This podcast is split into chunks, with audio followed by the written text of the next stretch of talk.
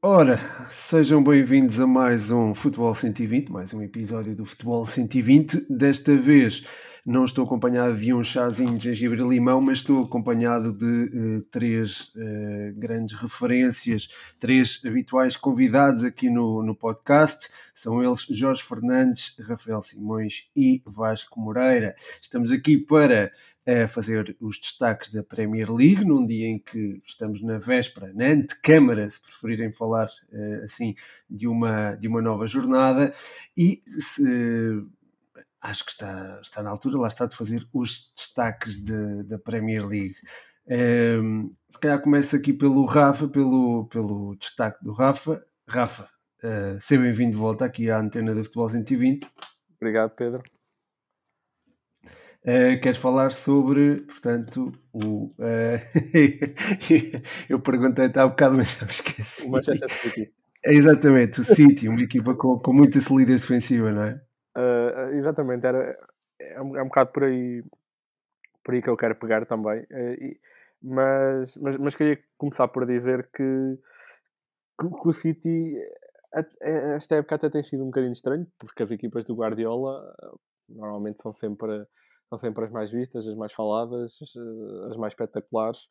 Uh, e o City vem de uma época que não, que não correu nada bem, a época passada não, não, não foi das melhores. Uh, foi uh, a meio da época já se sabia que o Liverpool era mais, era mais campeão e o City, que realmente era a única equipa que podia incomodar o domínio dos, da equipa do Klopp, não o conseguiu fazer este, este ano as coisas não, não começaram, também não começaram propriamente bem.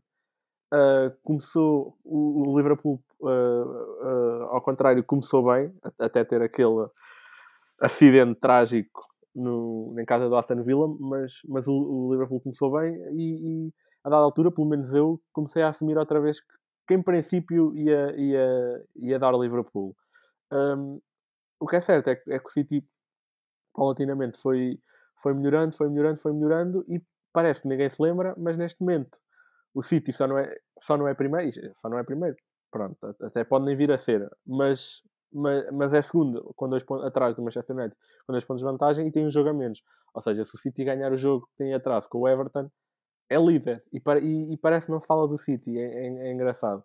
Mas, mas pronto, neste momento eles estão com, estão com seis vitórias consecutivas na, na Premier League, 10 no total das competições. Uh, foram ganhar, por exemplo, o Stanford Bridge, foram ganhar uh, para, para a taça da Liga uh, em, em, Old Trafford, ganharam agora na última jornada da Premier ao Aston Villa, que tem sido uma, uma das melhores, uma das equipas sensações vá lá, da, desta edição da Premier. E era por aí que eu, que eu queria pegar precisamente, no, pela, pela solidez defensiva, porque Uh, ofensivamente, acho que este City não, não, está tão espetacular como, como, como já esteve e como as equipas do, do Guardiola costumam ser. Também por força de, de, de algumas ausências, o Agüero praticamente não tem jogado. Uh, o Gabriel Jesus continua a demonstrar alguma, vá lá, alguma irregularidade e, e tarda em, em, em, dar o salto, uh, digamos assim. Uh, algum, se calhar, por exemplo, o Bernardo Silva agora está, está outra vez e o próprio Guardiola já, já o assumiu que está, que está a voltar à, à sua forma ideal, digamos, mas também, eh, já, que já vem da época passada, eh, não, não atravessou o melhor dos momentos e defensivamente a equipa realmente eh, tem, tem, tem, sido, tem sido muito boa. Tem apenas, em 18 jogos, tem, tem 3 golos feridos na Premier League no total das competições tem 30 jogos e 17 gols feridos na, na Champions, uh, por exemplo, essa questão é da Premier, mas, mas, pronto, mas na Champions esteve, uh, esteve muito bem, sofreu apenas um gol. E eu quero chamar a, a, atenção aqui para um nome, que é um nome bem conhecido de todos nós, que, é que é o Ruben Dias. Uh, eu não esperava, sinceramente, não esperava que tivesse um impacto tão grande. E arrisco-me a dizer, e faço esta ressalva que uh, não conta aqui eh, claramente a qualidade. Eu não quero comparar a qualidade, mas acho que o Ruben Dias neste momento está a ter o mesmo impacto uh, no City que o Van Dijk teve no Liverpool. Faço a ressalva de que o Van Dijk está muitos níveis acima do, do Dias, é o melhor defesa central do mundo. pronto, não, não estou aqui a dizer que Ruben Dias é melhor que Van Dijk, não estou, não, não acho. Van Dijk é, é, é outro nível, mas em termos de impacto, uh, e, e, se calhar esperava-se um bocadinho que o Maguire tivesse esse impacto no Manchester United e, e, e não, não, não está a ter. Nem... Quem, quem é que esperava isso? Prefiro não dizer quem esperava, mas, mas, mas pronto, mas ouvi dizer isso. Uh, e mesmo na, na altura da contratação, muitos analistas disseram que realmente o, o Maguire podia, podia marcar uma diferença no, no United. Isso não aconteceu, mas realmente uh, o, o Rubén Dias tem, tem sido, pá, tem sido um, um reforço incrível, uh, porque, porque além da qualidade que dá, que dá dentro de campo, nota-se que, que se integrou muito bem naquele plantel, nota-se que se calhar dá, dá um toque de liderança que faltava principalmente à defesa, à, à, à defesa porque não, não se, lá está, olhava-se para um John Stones, olhava-se para um, para um Laporte e ou seja, a equipa ficou um bocadinho refém se calhar de um, de um Company, porque o Company saiu e não entrou ninguém com as mesmas características, e neste características mentais, digo. E neste momento o Rubem Dias pode está a assumir um bocadinho esse papel e, e, e pode uh, e pode, e de certeza que vai ganhar outra preponderância uh, daqui para a frente, mas, mas é isso, é, é mais do que dá dentro de campo e tem dado muito, tem sido indiscutível para o Guardiola, acho que também tem sido muito importante por aquilo que dá fora do campo, pela mentalidade que dá à equipa, pela liderança, pela garra e, e, e acho que, e acho que tem, sido, tem sido fundamental neste, neste, lá, neste novo City uh, menos espetacular, mas mais pragmático e, e, e, que neste momento permite estar, estar completamente na luta pelo, pelo título e, e se ganhar o jogo em atraso tem com o Everton é líder e mais do que isso se, uh, se, ganhar o, o jogo com, em atraso com o Everton é líder e abre uma, uma vantagem de 7 pontos para o Liverpool porque apesar de, da boa campanha que o Manchester United está a fazer e neste momento está em primeiro lugar não acredito, assumo que não, para mim, não, não acredito que tenha capacidade para lutar pelo título. Acho que não vai lutar pelo título. Uh, enquanto estiver lá o Solskjaer, uh, não, não, não acredito nisso. E acho que o principal rival do City continua a ser o Liverpool, que tem desiludido muito. E, portanto, abrir uma vantagem de 7 pontos para o Liverpool acho que é, acho que é muito significativo. E, e sorrateiramente o City vai voltando, vai voltando a, estar no, a estar no ponto, digamos assim. Uh, eu acho que foi muito interessante essa comparação que tu traçaste entre o Ruben Dias e o Van Dijk, porque de facto a, a influência que cada um teve quando chegou à equipa foi, foi tremenda. O, o Liverpool tinha algumas dificuldades em estancar o, o centro da defesa e até no, no controle da profundidade. Van Dijk veio, veio colmatá-las. O Ruben Dias não, não sendo propriamente um jogador com as mesmas características do Van Dijk, tem tido uma influência uh, semelhante à do holandês no, no Liverpool e já agora saúde, uh, é de salutar essa, essa comparação, Rafa, portanto, estou aqui os meus, meus parabéns. Um, Obrigado. E, e, em relação, lá está, já que falamos de, de tendências defensivas de, ou de influências defensivas e de jogadores importantes uh, nisso mesmo, Jorge, uh, o quão importante tem sido, por exemplo, o Tillemans no, no Leicester. Já agora, queres acrescentar alguma coisa? Podes, podes começar por acrescentar, força. Só queria, concordo com, com tudo o que o Rafael disse, incluindo a parte do, de, da comparação de, de, todos pensarem que o, que o Maguire podia ter, esse, podia ter esse impacto. Acho que essas pessoas merecem o maior respeito uh, quando ele chegou ao United. Uh, mas acho que acho que esta consistência defensiva do City não deixa de ser interessante porque na época passada falava-se e, e discutia-se muito, por exemplo, a questão dos laterais, a questão se, se, se Kyle Walker eh, já não tinha os dias contados, eh, Laporte a jogar de lateral esquerdo, ou seja, havia aqui claramente um problema defensivo no City eh, e de repente temos o Ruban Dias a, a entrar muito bem, a melhorar não, não necessariamente, ou seja, eu, eu, já achava que o Ruben Dias estava a melhorar com bola nos últimos tempos do Benfica e eu acho que ele agora não se transformou num piqué desta vida. O, o que me tem impressionado no Ruben Dias é, é, a tranquilidade com que ele decide uh, e com que ele está, está a jogar. Uh, mesmo com bola, e, e acho que todos uh, partilhamos a ideia de que o Ruban Dias sempre foi, muito, sempre foi forte sem, sem a bola e sempre teve esta questão da, da construção como, como algo a melhorar. E acho que ele tem revelado uma serenidade incrível e uma vontade muito acima da média. E para melhorar isto, temos um John Stones que, ao seu lado, uh, está provavelmente no melhor, no melhor momento da carreira em alguns anos. Uh, é, é, certo que ele, por exemplo, em 2017, 2018, tem ali uma fase em que é, em que é titular e isso vale até, até um lugar importante na, na seleção inglesa. Uh, mas estranhamente, até porque já todos se calhar projetavam a saída dele, uh, na ausência do Laporte, ele tem feito uma boa dupla e tem, tem, estado, tem estado bastante bem, muito seguro. Uh, não, não sei, é, é, um, é um caso estranho porque é um jogador que chegou ao City com um potencial tremendo e, uh, e foi desiludindo e depois de muito tempo parado e, e, e, de muito tempo, mais do que parado, depois de muito tempo num papel secundário, está, está, está outra vez muito bem. Em relação ao, ao Leicester e, essa ligação que fazes com o Tillmans, uh, é um dos. Desculpa interromper, Jorge, mas acho que aqui o, o Rafa queria acrescentar ali, ali alguma coisa antes de avançar para o Leicester. Desculpa. Diz, uh, Rafa. Sim, desculpa, Jorge. Queria, queria só. que estavas a falar e, lembrei-me, e, e, eu também queria, queria, queria acrescentar essa nota e depois. Que é falar também do Cancelo, porque. E, e já que estamos, já que estamos a, a falar, a, a focar-nos principalmente na defesa e, e, o Cancelo, e o Cancelo a, a, lateral, queria só também destacar que o Cancelo está, se calhar, na melhor, na melhor fase da carreira.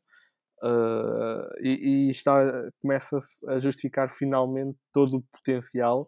Não, não que, que estes anos todos não, não, não tenha estado bem, porque esteve e, e por alguma coisa anda nos melhores clubes do mundo, mas acho que esta época realmente está a dar o salto e, e a justificar todo, todo o potencial que sempre teve, principalmente ofensivamente, porque tem, tem tido uma preponderância na equipa brutal, mesmo jogando grande, muitos jogos na a, a lateral esquerda e acho que é de soltar. Ainda no último jogo, quando, para a taça com o Cheltenham, ele entrou e revolucionou o jogo praticamente e, e, e foi, foi fundamental na, na, reviravolta do City. E, e parece-me que também tem, tem, tem, tem sido um, um dos melhores jogadores do, dos Citizens esta época. Desculpa, Jorge. Só, desculpa, Jorge, deixa-me só, deixa só acrescentar também. Mais, mais do... Também, depois, depois, depois, depois não, estava a perguntar se o Vasco também me queria pedir desculpa. Gente queria pedir desculpa. Uh, não, desculpa, já, já avanças aí para o Leicester. Deixa-me só sublinhar aqui a influência do Rodri neste, neste, nesta solidez defensiva do Pep Guardiola. Eu acho que sem ele, uh, e arrisco arrisco-me a ser um bocado uh, fundamentalista até dizer isto, eu acho que sem ele provavelmente não teríamos esta, esta solidez defensiva, porque ele é um jogador que equilibra muito a equipa e, e lá está, se, se é certo a influência de Rubem Dias é real, tal como é eh, a evolução do, do Rodrigo. Pronto, era só isso que eu queria acrescentar. Para, se quiseres avançar para o Leicester, força. Desculpa. Ah, não, foi, foi um apontamento bem conseguido pelo, pelo Rafa, até porque o, a melhor coisa que nós podemos dizer sobre o Cancelo é que, se calhar neste momento, uh, até se pode dizer que ele é que ele é, mesmo com um grande Ruban Dias e com um Bernardo em recuperação, se calhar é, é o português melhor jogador do City. Acho que isso é, ou pelo menos o mais influente e o mais ofen o jogador que consegue ofensivamente uh, ser neste momento mais, mais importante. Quanto ao Leicester, falaste aí do, do Tillmans e, e é um bom ponto de partida para, para falarmos sobre o, o Leicester. Uh, o Leicester de Brandon Rodgers, que, como nos lembramos, na, na, época passada chegou, esteve muito, muito tempo na parte, na parte de cima da tabela, chegou a lutar pela, pela Liga dos Campeões. Creio que na última jornada, Pedro, e podes-me ajudar aí, precisava de um empate ou, ou, ou, ou, ou não chegava um empate contra, contra o United para se apurar para a Liga dos Campeões. É, eu, por acaso também não me recordo, mas eu creio que precisava de um resultado diferente daquele que teve no sim, último. Sim, sim, sim. Pelo menos, uh, na pior das hipóteses, estava a uma vitória da, da Liga dos Campeões. Sim. Não, não conseguiu, mas, mas acho que todos uh, partilhamos a ideia que foi uma, foi uma época muito bem conseguida. Esta época, tal como todas as equipas, e, e o Rafa deu o exemplo do Liverpool que, que teve, teve aquele descalabro do, Aston Villa antes, depois de mais alguns resultados estranhos e irregulares. Uh, o próprio início do Leicester foi também estranho e pensaria-se até, tendo em conta o rendimento da equipa ali nos meses de, de outubro, novembro, depois de já ter ganho o próprio City, que, que ia ser um, um Leicester a fazer um bom campeonato, mas se calhar, ok, se calhar não tanto numa posição de Champions, se calhar a lutar por uma, por uma Liga Europa, havia, havia outras equipas mais bem apetrechadas.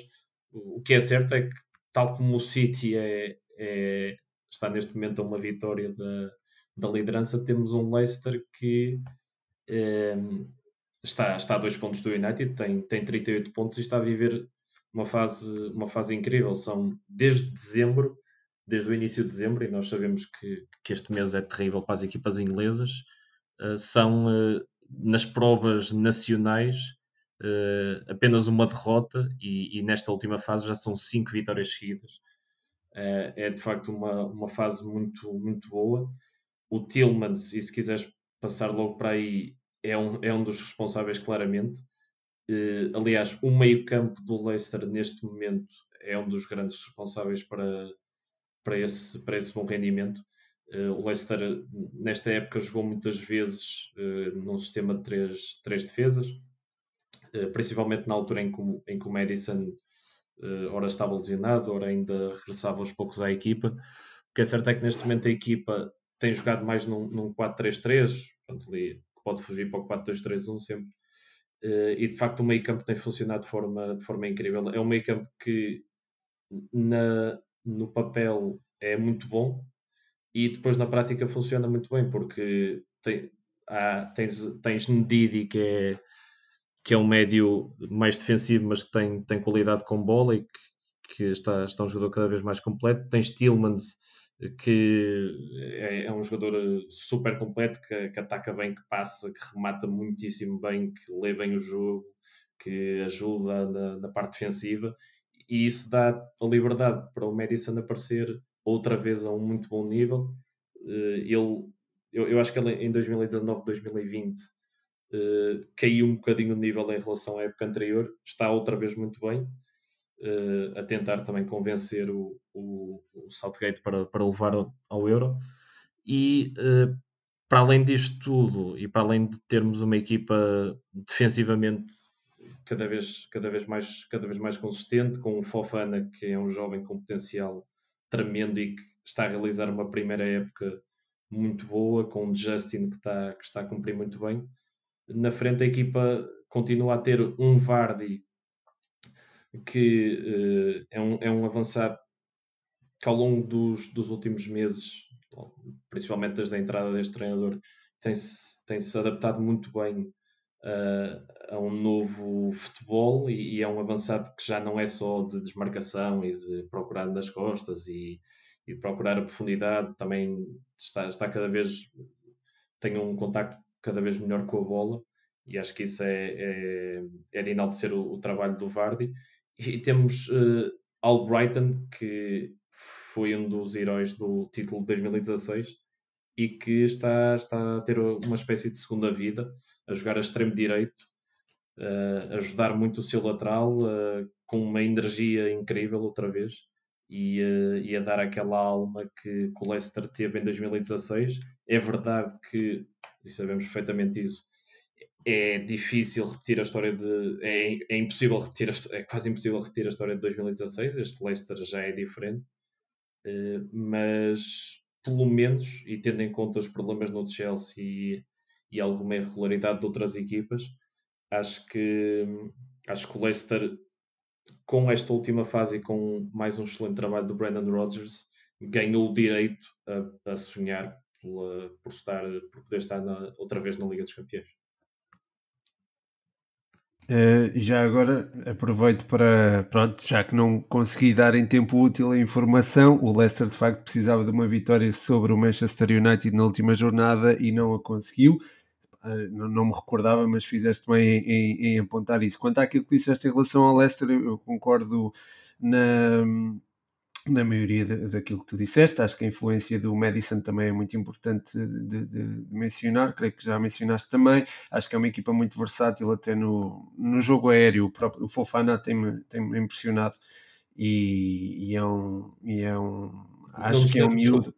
Não, não nos podemos esquecer que é, que é um jogador muito jovem. É isso que eu ia dizer, é um miúdo com, com uma enorme margem de progressão e, e é daquela escola francesa de, de centrais enfim, a França está muito bem servida a, a, nível, não só a nível de centrais, mas, mas os centrais franceses têm, têm, têm boas perspectivas futuras.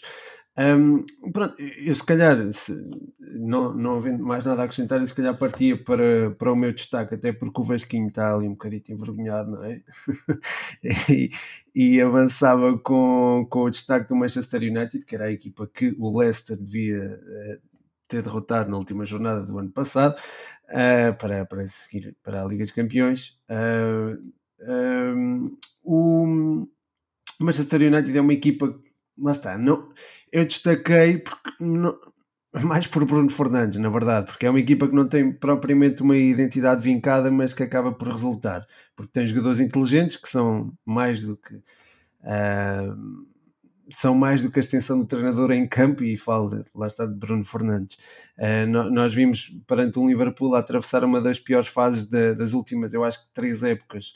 O Manchester United teve períodos do jogo em que esteve em que teve o jogo completamente fora de controle.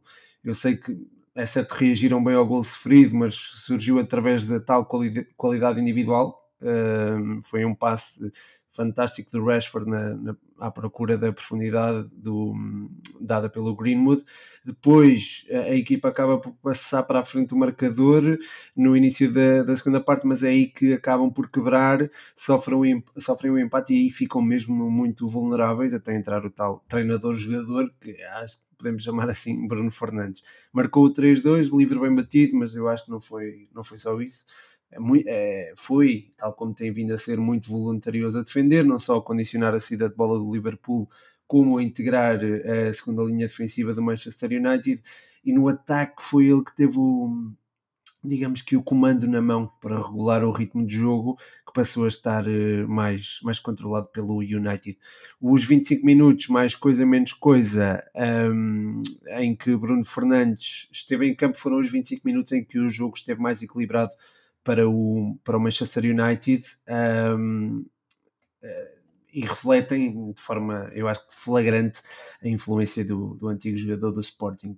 Um, é certo pronto, este Manchester United não é apenas Bruno Fernandes, para o bem e para o mal. Para o bem, há a qualidade individual do Rashford, do Greenwood, do Marcial, que casam bem com a dinâmica, lá está, oferecida pelo Bruno, mas sem o Bruno também podem sobressair. Para o mal, existem claramente debilidades no processo defensivo, quando os adversários conseguem saltar a primeira linha de pressão. Uh, no corredor central vislumbram-se algumas, e algumas, quero sublinhar algumas melhorias entre o McTominay, o Fred, o Maguire e o Lindelof, mas os corredores laterais continuam bastante permeáveis e além disso, e apesar da tal melhoria dos homens mais recuados do corredor central, parece-me não existir harmonia na, na transição defensiva na, naquela zona. Mas, mas lá está, acaba por resultar. Agora, sem Bruno Fernandes, será que resulta e será que lá está, uma eventual lesão do, Bruno Fernandes, que nós não queremos que aconteça, não é? Nós que somos portugueses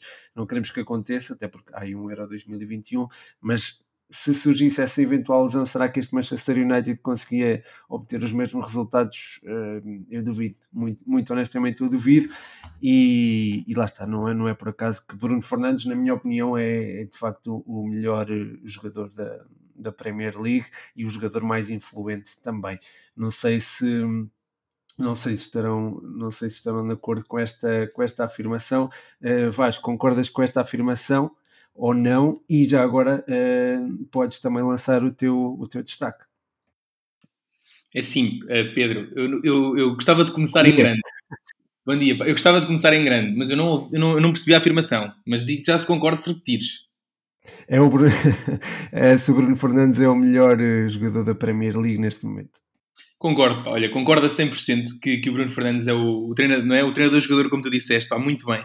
Uh, o Solskjaer, por acaso, como adjunto, tem feito um papel muito melhor do que como treinador. uh, tenho, tenho, tenho gostado muito. Sobre o Bruno Fernandes também, eu estava aqui a anotar, eu estava aqui sempre atento. Quer dizer, pelos vistos não estava super atento porque não ouvi a tua afirmação, mas estava atento. estava, uh, escapou-me. Um, e apontei aqui umas coisas que, que, também queria dizer sobre os, sobre os temas anteriores, assim no instante. Primeiro, começando por ti, tu falaste aí que nós não queremos a lesão do Bruno Fernandes. É assim, eu não quero, mas há aqui um elemento deste painel que eu não tenho bem a certeza. Porque senti aqui muito anti-United. Uh, o United não tem condições para lutar pelo título, uh, falou-se mal do Maguire outra vez, pá, não estou não, não, não, não, não bem aqui a perceber o que é que está aqui a passar, mas pronto, uh, vou, vou, deixar, vou deixar passar isso. Para mim, o Bruno Fernandes é o melhor jogador da, da Premier League e o United pá, tem, tem, tem surpreendido, não sei bem como. Um, e sobre o, o, sobre o Leicester também, queria aqui uh, falar de outra coisa que, que falou o Jorge, que é uh, perguntar se o Jorge sabe quando é que o Brandon Rodgers pode assinar pelo United. Não sei se ele, se ele, se ele saberá isso, pá, eu gostava uh, que fosse o mais breve possível. E depois de dizer que é sempre engraçado que estas equipas do, do Leicester, do Brandon Rodgers, sejam as melhores que eu me lembro e que dificilmente alguma vez vão repetir o feito do, do Ranieri. E por um lado é, é é pena, porque estas equipas também mereciam uh, ter aqui o seu lugar na, na história da, da Premier League, porque de facto é um trabalho inacreditável. Depois, por fim, para terminar, para fazer aqui uma ponte brilhante, uh, falou-se aí de laterais que estão. Mas não, quer, não queres que eu responda à pergunta? Se quiseres, eu, sabe? Eu tenho uma resposta. É, é não sei. ah, é pena, é pena. Uh, para terminar, tenho aqui uma, uma ponte pá, que eu acho que é brilhante. Uh, Tenho-vos a dizer que é: vocês falaram aí de um jogador, um lateral direito que está a brilhar à esquerda, pois bem, né, João Cancelo, pois bem, nos últimos tempos também já vimos Cédric Soares jogar à esquerda. Portanto, passo aqui para, para o Arsenal. Um, e para, para, aquele que será o, nessa, agora quando foi utilizado à esquerda, se calhar o segundo melhor defesa direito da Premier League a jogar à esquerda. Bah, se calhar, bah, se calhar também estou a exagerar um bocadinho. Uh, o nosso Arsenal, bem, o, é assim, eu sinto que há sempre uma fase da época em que, ehm, em que chegamos a um ponto em que temos. Normalmente há um início em que o Arsenal começa muito bem um, ehm, e depois começa toda a gente a perceber que, ok, não, não vai dar outra vez, não, isto não vai lado nenhum. O problema é que desta vez nem sequer começou muito bem. Uh, à 14 jornada, o Arsenal tinha 14 pontos em 14 jogos, o pior registro desde 74 a 75 e o pior ataque, o quarto pior ataque, penso eu, da Premier League, com 12 golos marcados. Portanto, foi um início péssimo, péssimo, péssimo, péssimo. Uh, Falou-se até eventualmente de, de, chegar ao fim aqui a esta fase do, do Arteta. Felizmente não, não chegou, eu também sou a favor de se de segurarem os, os treinadores, e acho que aí o Arsenal esteve, esteve muito bem, e houve aqui um ponto de viragem no jogo contra o Chelsea, em que houve um, um regresso aos, um regresso ou uma mudança para, para uma linha de 4, em vez da habitual linha 3 que vinha sendo utilizada, e houve também aqui uma das, uma das uh, boas notícias desta época do, do Arsenal, e não são assim tão, tantas as boas notícias, que é a Smith Rowe, que apareceu a jogar muito bem e passou a ter um papel, um, um papel mais importante neste, neste Arsenal. Aliás, eu tinha aqui os dados, mas, mas, mas tive a brilhante ideia de, de, fechar, porque ele tem, ele tem números bastante, bastante interessantes, mesmo um, a nível de, de, de vitórias. A, a, equipa com ele, uh, desculpem lá, Sim, sim, sim, não, não. Opa, é também para dar tempo aí se quiseres consultar os dados, eu acho que a chegada do Odegaard pode contribuir para essa também, para também, que possa não, uh, possa não haver uma, uma afirmação do, do próprio Smith Rowe. Portanto, ele na, ele, na, ele na Liga Inglesa tem 5 jogos a titular e cinco, ele jogou 5 jogos, foi titular 5 e o Arsenal ganhou 4. Na Liga Europa 3-3.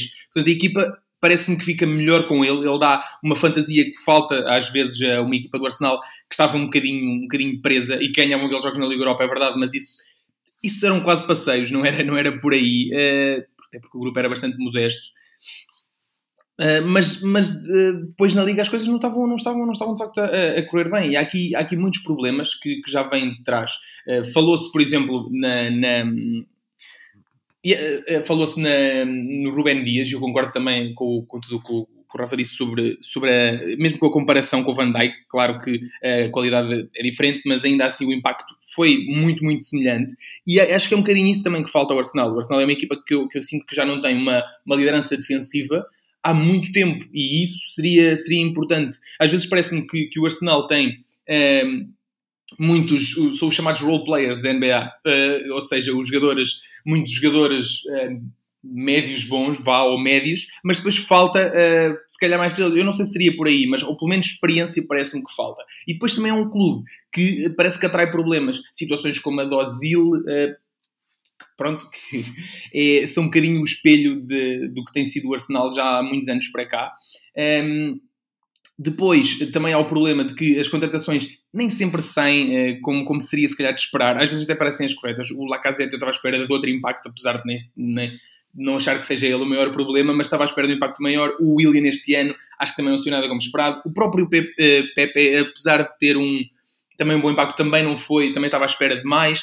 Se bem que eu aí, lá está, não sei se é mais dos próprios jogadores ou um, eh, da própria equipa que não os consegue integrar da, da melhor forma e se eles acabam por cair um, numa espécie de, de, buraco em que o Arsenal parece arranjar sempre a forma de se, de se meter. Ainda assim, porque eu não quero também só bater, um, esse jogo do Chelsea que eu estava a falar e o jogo em que entrou o Smith Rowe foi um bocadinho um ponto de viragem aqui. A equipa ganha 3-1 nesse jogo, surpreende. Se bem que o Chelsea também, se calhar já vamos fazer o apontamento mais à frente também, um, não, não, estava, não, não, não, não, está, não está em grande, mas ainda assim, uma vitória muito importante. E depois a equipa arrancou aqui para uma fase boa, em que conseguiram uh, cinco vitórias em seis jogos. O único jogo que não venceram foi um empate a zero com o Crystal Palace. Quando tudo já parecia, quando os fantasmas parecia que estavam a, a desaparecer finalmente, a equipa agora cai na FA Cup contra o Southampton. Uma exibição pá, má, uh, má claramente, em que permitem que, que o, o Southampton entrou muito, muito bem. Um, ehm, marcou e podia, podia, ter, podia estar a ganhar por por mais do que um zero uh, ali no início, da, no início da partida, teve oportunidades para isso. O Arsenal acordou muito tarde e só quando fez uma, uma pressão uh, final é que é conseguiu, é conseguiu ameaçar, mas já foi, mas já foi demasiado tarde. Ou seja, e, e porquê uh, especificar aqui este jogo que nem foi para a Premier League? Este jogo foi o espelho de que os problemas ainda estão lá de que esta, aquela fase, houve aqui uma fase de recuperação, mas essa fase está longe de, de significar que os problemas já, já ultrapassaram todos e agora o Arsenal vai dar a volta a tudo isto. Eu, uh, e eu aqui tenho mais problemas, sinceramente, do que soluções, uh, infelizmente, também para o Arsenal.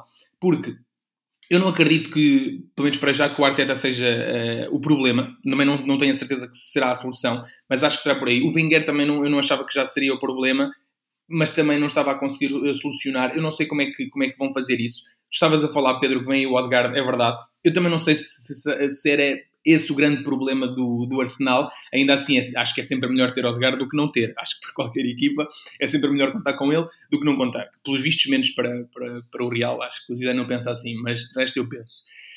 Um, eu acho que essencialmente a única solução que eu teria aqui uh, seria também um, um Rubem Dias. Acho que isso vinha, vinha, vinha ajudar. E depois é isto: é, é acho que é o Arsenal conseguir uh, criar aqui alguma estabilidade e alguma regularidade num projeto que, hum, que dá muitos anos. Uh, começa a entusiasmar-nos algumas vezes, há sempre jovens, jovens a aparecer, que é o único ponto positivo constante deste Arsenal, é isso, é a quantidade de jovens com muita qualidade que estão sempre, sempre, sempre a aparecer. Este ano não é exceção, ou os últimos anos, um, ou o Smith Rowe que eu já falei, há, sei lá, o, Merti, o hum, o Martinelli, que é um craque também, tem apenas 19 anos. Aqui o Nketiah também jogou, ainda agora jogou muito bem também, ou entrou muito bem. Há aqui uh, alguma qualidade, mas falta se calhar outra experiência para aliar a essa, a essa qualidade, até porque olhando se calhar para os jogadores mais experientes da equipa, que serão o David Luiz, por exemplo, mas eu acho que o David Luiz e experiência é, é, é mais na idade, ele acaba muitas vezes, eu sou, sou fã do David Luiz, mas muitas vezes ele revela alguma, não queria dizer falta de maturidade, mas alguma, não sei, alguma irreverência que é mais, que é mais normal ver nos jovens e que nem sempre corre pela melhor forma. O, depois teremos, se calhar, o Chaka, que também não, não é o meu tipo de, de jogador favorito, mas aí já, já será uma coisa mais pessoal. O próprio Lacazette, ou seja, eu acho que faltam aqui outras, outras referências à equipa. E isso poderia ser bom uh, para, para aqui para um eventual ponto de, de viragem. E pronto, acho que é isto. Acho que já, acho que já disse mal do, do Arsenal. Não sei se querem juntar a mim a dizer mal do Arsenal ou não. Isso acredito. O Jorge, acho que sim. Acho que o Jorge quer. Diz Jorge. Não, não, não, é, não é dizer mal. Para, para já, concordo basicamente com, com tudo o que o Vasco disse. E acho que se nos lembrarmos, por exemplo, no, do início do Arteta, e, ele, e o Vasco falou aí da, da questão dele, dele ter hum, dele no jogo com o Chelsea ter mudado ali para, para uma linha de 4. Eu acho que, por exemplo, nesse início e, no, e na, na época passada, muito do, do segredo do Arsenal e do, do primeiro entusiasmo com o Arsenal era uma linha de 4 e jogar em 4-2-3-1 e, e Ozil até ser importante e PP até ter, até ter bons momentos. De repente há, há, há uma queda, há pandemia, paragem para a pandemia, uh, e de repente a equipa já, já não funciona, Ozil é afastado. Depois o Arteta consegue a solução do, de jogar com cinco centrais e com essa solução, é verdade, consegue ganhar uma taça de Inglaterra, ganha, vencendo dois jogos contra, contra equipas do, do Big Six na, na parte final em, em Wembley e consegue ganhar a supertaça ao Liverpool no início da, da próxima época, no início desta, desta época. E acho que eh, acho, acho que o Arteta demorou muito a perceber Uh, e, e, e, as outras pessoas também, também, se calhar, porque ficaram com uma ilusão errada, que se calhar esse sistema uh, era um sistema interessante para abordar esses jogos mais complicados, mas que se calhar o Arsenal não tinha, não teria rotinas e jogadores para jogar com esse sistema em todos os jogos. E acho que o Arteta demorou muito tempo a perceber isso. Uh, a equipa arrastou-se durante muitas semanas nesta, nesta época e agora lá está com um jogador mais fantasístico, mais fantasista, fantasística não, um jogador mais fantasista como como o Smith Rowe e, ou agora com, com a entrada do Odegaard uh, a equipa pronto, ganha uma outra chama ofensiva e, e, acho que é um bocado acho que é um bocado por aí acho que acho que o sistema de três, três centrais e, e uh, o facto de não jogares com um médio ofensivo uh, pode resultar, mas uh, se calhar só resulta contra adversários de, de melhor, de maior nomeada e quando, contra adversários contra outro tipo de adversários mais fechados, o Arsenal precisa de, de assumir o jogo e de, e de arriscar, e esse tipo de jogador pode ser importante. Exatamente, eu concordo com. Eu ia pegar também aí, que é o facto de o Arteta, o próprio Arteta, contemplar de facto esta, esta referência na organização, que seria no, que tem sido no caso o Smith Rowe e que virá a ser o, o, o Odegaard, certamente, que, que será trabalhado dessa forma. Eu acho que a equipa rende mais nesse, nessa tal vertente do 4-2-3-1, embora Uh, acho eu, possa ser mais facilmente anulada, porque se tu tens uma referência na construção, é, ela será muito mais facilmente anulada, no sentido em que uh, os, adversários, os adversários sabem quem têm que atacar. Portanto, é sempre mas, bom ver uma mas, alternativa. Sim. Não, mas eu, não, só, só ia dizer, é, é, verdade, quando tens essa referência, mas, mas também é verdade que uh, tens um jogador muito bom a mais que te pode individualmente também ajudar a decidir jogos e, e esses jogadores estão, estão lá para isso, estão, estão lá para, mesmo contra boas defesas, uh, desequilibrar. Claro que sim, a, a, qualidade individual não está aqui em causa, uh, mas tu tens um jogador que é, que é referência na construção e tens dois em cima dele, por exemplo, ou tens uma marcação uh, que foge à marcação zonal, uh, não digo ao meio homem, mas que foge à marcação zonal sobre esse homem, esse homem fica naturalmente mais, mais condicionado, mesmo que venha muito abaixo receber, receber receber bola, mesmo que saia da, da zona que habita, normalmente habita e aí estará naturalmente condicionado. Portanto, aí lá está, se tens uma referência na construção, a partida será mais facilmente anulada. Uh, tens, no, no, caso do Arsenal, tens a facilidade de ter, por exemplo, o, o Bellerini e o Saka que podem jogar em, em conjunto, que pode facilitar uh, eventualmente o jogo, na, por exemplo, neste caso na faixa direita, mas no, mas na zona central, para além do Odegaard não estar provavelmente habituado, no caso específico do Odegaard não estar habituado à, Premier League,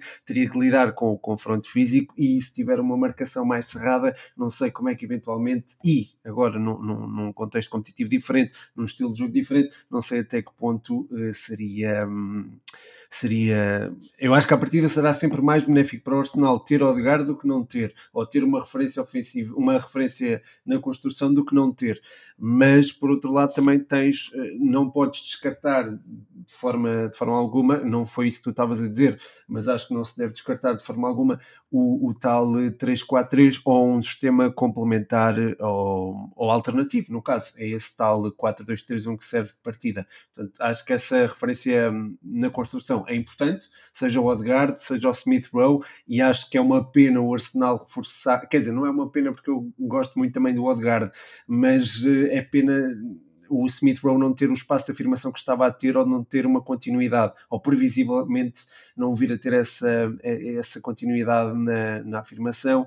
Uh, acho que o problema, e, e, acho que o Vasco disse isto muito, e, e sublinho o que ele disse, acho que o problema não passava por ali, passava eventualmente por, por outras zonas, uh, nomeadamente eventualmente a lateral esquerda, tens também ali a. Um, os centrais, se calhar, não, ficaria mal reforçar essa zona.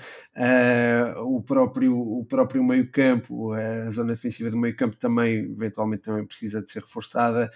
Uh, se calhar mais do que, eventualmente, o, uh, o, o, o como o, o organizador de jogo. Uh, mas pronto, acho que em relação ao, ao, Arsenal era isso que eu, que eu, tinha, que eu tinha a dizer. É, é uma equipa pronto, se calhar até falei mais do Arsenal do que do meu destaque, mas é, mas é, mas pronto, faz-me um bocado de confusão uma equipa como o Arsenal estar na, ter tido os resultados que teve no, no, início da época. Vamos lá ver agora com o próprio, com o próprio Southampton hoje, até um jogo que vai, vai, vai ser disputado hoje. Vamos ver como é que eles reagem com uma equipa eventualmente mais rodada. Uh, e, e, pronto, o Arsenal é atravessa afinal, apesar dos últimos resultados, acho que atravessa mesmo uma crise uh, à semelhança até, e agora se calhar aproveitava para lançar aqui um último tema, assim, em, em podemos fazê-lo de forma rápida, uh, que, é o, que é outra equipa que está em crise, também, no, em, também uma equipa de Londres, que é, que é o Chelsea, que recentemente despediu o, o Frank Lampard. Você, uh, Jorge, posso começar por ti, achas que o, o Lampard era de facto o, o timoneiro ideal para este projeto ou não e quem é que te vês como seu substituto assim muito rapidamente? É assim, eu, eu sempre, desde que o Lampard substituiu o Sarri, eu era um, um fã do, do Chelsea e do Sarri, sempre achei que, que era um projeto a médio prazo e que ele podia ser, podia ser uma solução interessante, era, estava na, na sua cadeira de sonho, como, se, como essa expressão que o, André Vilas Boas eternizou, e acho que e acho que tinha tudo para, para durante estes próximos anos ser um, ser um treinador uh, carismático e importante e querido no Chelsea. Acho que uh, faltou paciência, ou acho que houve acho que, acho que houve falhas dos dois lados. Acho que Lampard desiludiu esta época e acho que Abramovich, uh, mas acho que quem esteve pior foi, foi Abramovich, porque parece-me que, que ainda é, é, era demasiado cedo. Ou seja, estamos aqui a falar de uma época e meia. Lampard, Lampard é verdade que nesta época está abaixo das expectativas, mas na anterior esteve acima das expectativas. Portanto, não, não acho que, que o despedimento fosse, fosse a única solução e acho que, se, acho que com o tempo, e, e, o Arsenal, por exemplo, é a prova, com o tempo às vezes as coisas, as coisas melhoram e, e, eh, e se calhar se o Arsenal substituísse o treinador no início de dezembro, hoje estaria em 16 e agora está, está em oitavo. É certo que não é, não é muito melhor, mas, mas é, é melhor. E acho que é verdade que houve culpas de, de Lampard, porque o plantel do Chelsea este ano é, é bastante forte. Dá-me a ideia eh, que o Chelsea eh, contratou e, o, e, a direção do Chelsea tentou dar ao Lampard várias estrelas mas uh, se calhar o Lampard de, não achou bem encaixar como equipa, ou seja, muito, ter, teres muitas estrelas e muitos craques é muito bom, mas depois não tiveres uma ideia como os pôres a jogar juntos, uh, não, tens, não tens muita sorte. E pareceu-me desde o início que o Lampard, pelo menos, uh, estava ainda muito confuso sobre como, como meter toda esta, malta, toda esta malta a jogar ao mesmo tempo. Uh, o Kovacic, que na época passada foi um jogador importante em, em jogos, uh, perdeu espaço, Jorginho desapareceu, Kanté passou a 6, jogou sem 4-3-3, jogou sem 4-2-3-1, a Tsanadoi passou de reserva quase a titular indiscutível agora nesta fase. A Havertz desapareceu, passou, pelo, passou por extremo direito, passou por médio centro num 4-3-3, uh, quando a melhor posição para ele é, é, claramente médio, médio mais ofensivo e ter, ter liberdade. O Werner uh, demasiado encostado à linha. O Mason Mount tanto jogou, tanto jogou a, a médio interior como, como num duplo pivô, como mais encostado à faixa. Ou seja, isto é, é sinal de uma coisa, que é Lampard ainda não tinha conseguido encaixar estes jogadores todos. É verdade que não sabemos se iria encaixar, mas acho que podia ter tido um bocado mais, um bocado mais de tempo, apesar de, volto a dizer, ter, ter errado em, em muita coisa. Quanto ao substituto, acho que acho que vai ser será em princípio então o Thomas Tuchel que acabou de sair do PSG e pronto, é mais uma jogada de risco dele. Ele, ele teve dois anos bons no PSG, uh, eh, conseguiu, uh, conseguiu ganhar tudo em França e chegar, chegar a uma final de Liga dos Campeões. Nesta época as coisas não correram bem e ele saiu logo. Uh, e vai para um clube em que o, o dono tem ainda menos paciência, portanto é bom, é bom que tenha cuidado mas é, é um bom treinador. Vamos ver como é que, como é que, como é que as coisas vão correr em, em Londres. Fica dado o aviso, Jorge. Uh, ele que fica, ele que se ponha a pau. Uh, Rafa, o que, é que tu, o que é que tu entendes desta mudança do, do Chelsea? Uh, eu primeiro queria só voltar atrás para duas notas muito rápidas. Que, obviamente, dizer que não quero que o Bruno Fernandes se lesione e acho até de mau tom um colega de painel insinuar isso. Acho que. Peço imensa desculpa. Não, não, não, foi, não, mas não foste tu, o colega de painel eh, que o fez, sabe que o fez. Não, Acho mas que... levantei essa questão, para não vi. não, estou a brincar. Mas pronto, e em relação à questão do Bruno Fernandes ser o melhor da Premier League, eu acho que o Bruno Fernandes está a ser o melhor da Premier League esta época. Acho que não é o melhor da Premier League. Assim, de repente, há três jogadores uh, que estão num patamar superior aos outros, que é o Van Dijk, o Tiago e o, e o De Bruyne, mas reconheço que esta época o Bruno Fernandes está, está efetivamente a ser, a ser o melhor jogador da Premier League. Em relação ao Chelsea, uh, eu acho, acho que o, o, o, principal, concordo com o que o Jorge disse, acho que o principal pecado do, do Lampard, até em, em, em comparativamente à, à, época anterior, em, em, que lá está, não teve, não teve as armas que, que teve este ano e as coisas correram bem, e acho que quando tu tens uh, Timo Werner e Kai Havertz e, e, e não, os, não consegues uh, que a equipa funcione e mais do que isso não consegues que, que eles os dois funcionem acho que isso é, é um bocadinho é um bocadinho complicado e acabou por por, por prejudicá-lo muito. Uh, outra questão eu tam, também concordo com o, o, em relação à, à parte do, do Tuchel o que eu acho é que se calhar o, uh, o, o, o facto do Tuchel estar, estar disponível acabou por precipitar um bocadinho a saída do Lampard. Acho que, acho que se o Tuchel não tivesse, não tivesse disponível e o Abramovich não tivesse esta solução na, na cabeça, se calhar podia aguentar mais o Lampard do, do que aguentou. Pronto, e era só isso.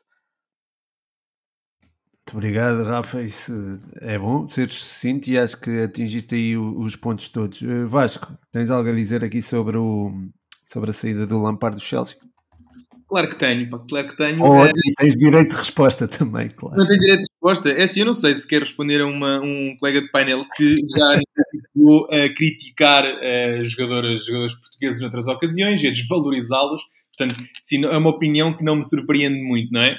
Uh, normalmente os, os, melhores jogadores portugueses são um bocadinho desvalorizados por esse meu colega. Agora, quanto ao quem também, olha, curiosamente, quem também foi muito desvalorizado uh, foi, o, foi o Lampard. Eu Uh, nesta aqui era quase fazer Ctrl-C, Ctrl-V no, no, ali no início do Jorge, e no resto também, mas o início particularmente, do, do que ele disse sobre o, sobre o Chelsea.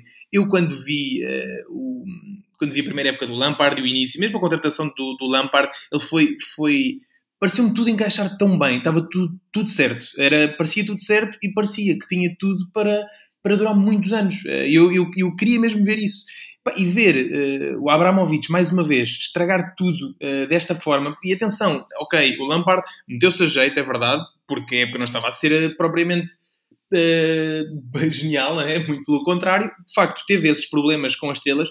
Que, e, e, e é engraçado porque nós chegamos a falar aqui de que se o Chelsea este ano poderia até ser um, um dos principais candidatos, e lá está, essas, essas contratações acabaram por se revelar um problema e foram uh, o, o, maior, o ponto mais negativo, se calhar, desta passagem pelo, Lampard pelo Chelsea acaba por ser isso, a forma como não as consegue conjugar. Agora, eu acho que se ele tivesse tempo para isso, e depois, sinceramente, eu acho que o que o Chelsea precisava mesmo era mais, uns, mais uma épocazinha em que não pudessem contratar, pá.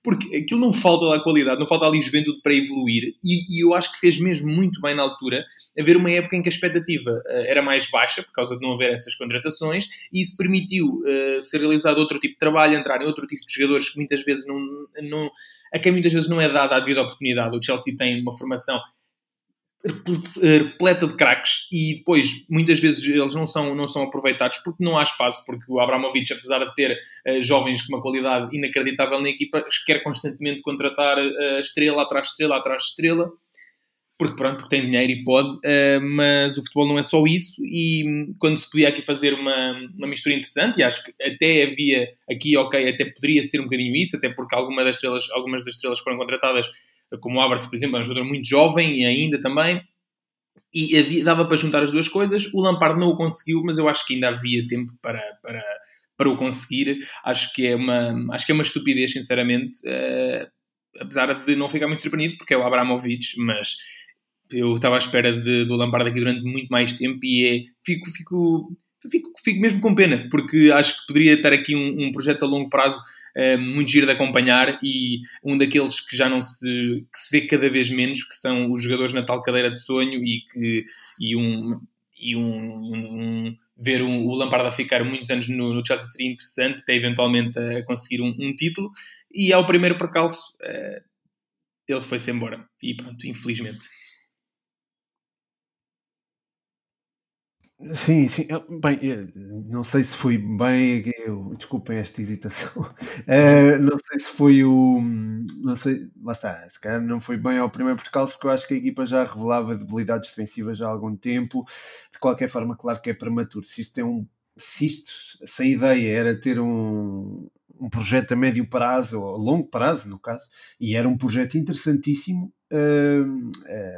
Lá está, acho que a decisão também, também concordo uh, na essência com aquilo que tu disseste, Vasco, que foi de facto uma. com o Vasco e com, com o Rafa também, com o Jorge, que foi, foi de facto uma, uma decisão uh, bastante. Um, uh, impaciente, pronto, é fruto de, de alguma impaciência e é e pronto, e esperamos que eu acredito também como o Jorge que o Tuchel, Tuchel coisa, como preferir chamar-lhe, uh, será o, o, treinador que, que o irá substituir.